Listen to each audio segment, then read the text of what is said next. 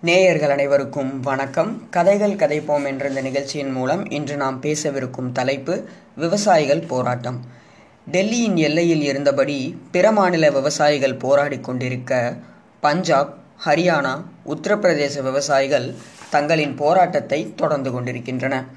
ஓரிரு நாட்களில் முடிவு கிடைக்காது என்ற எண்ணத்தில் இரண்டு மாதங்களுக்கு தேவையான உணவுப் பொருட்களுடன் வந்து புராரி மைதானத்தில் போராடி கொண்டிருக்கின்றன. எம்எஸ்பி என்று சொல்லப்படும் முறையை வைத்தே விவசாயிகளின் வாழ்வாதாரம் உள்ளதாகவும் அதனை பாதிப்படையச் செய்யும்படி கார்ப்பரேட் கம்பெனிகள் விளைவித்த பொருட்களில் சில பொருட்களை வாங்கி கொண்டு மற்ற பொருட்களை வாங்கவில்லை என்றால் அதன் விளைவுக்கான செலவு நஷ்டமடையும்.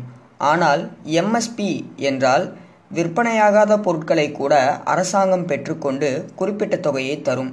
இம்முறையை மீண்டும் கொண்டு வரச் செய்வதே இப்போராட்டத்தின் நோக்கம்.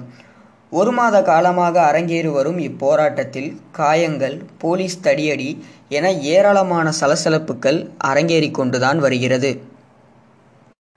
இரண்டாயிரத்தி பதினைந்தாம் ஆண்டு நடந்த ஜல்லிக்கட்டு போராட்டத்தை நினைவுபடுத்துவதாகவும் சிலர் கூறுகின்றன பிரைவட்டைசேஷன் கார்ப்பரேட் நிறுவனங்களுக்கு எதிரானதாகவும் எம்எஸ்பியை திரும்பி கொண்டு வர வேண்டும் என்ற நோக்கத்தை வைத்தே போராட்டம் நடைபெறுவதால் பஞ்சாப் ஹரியானா இரு இடங்களில்தான் எம்எஸ்பி அதிகமாக பயன்படுத்தப்படுகிறது.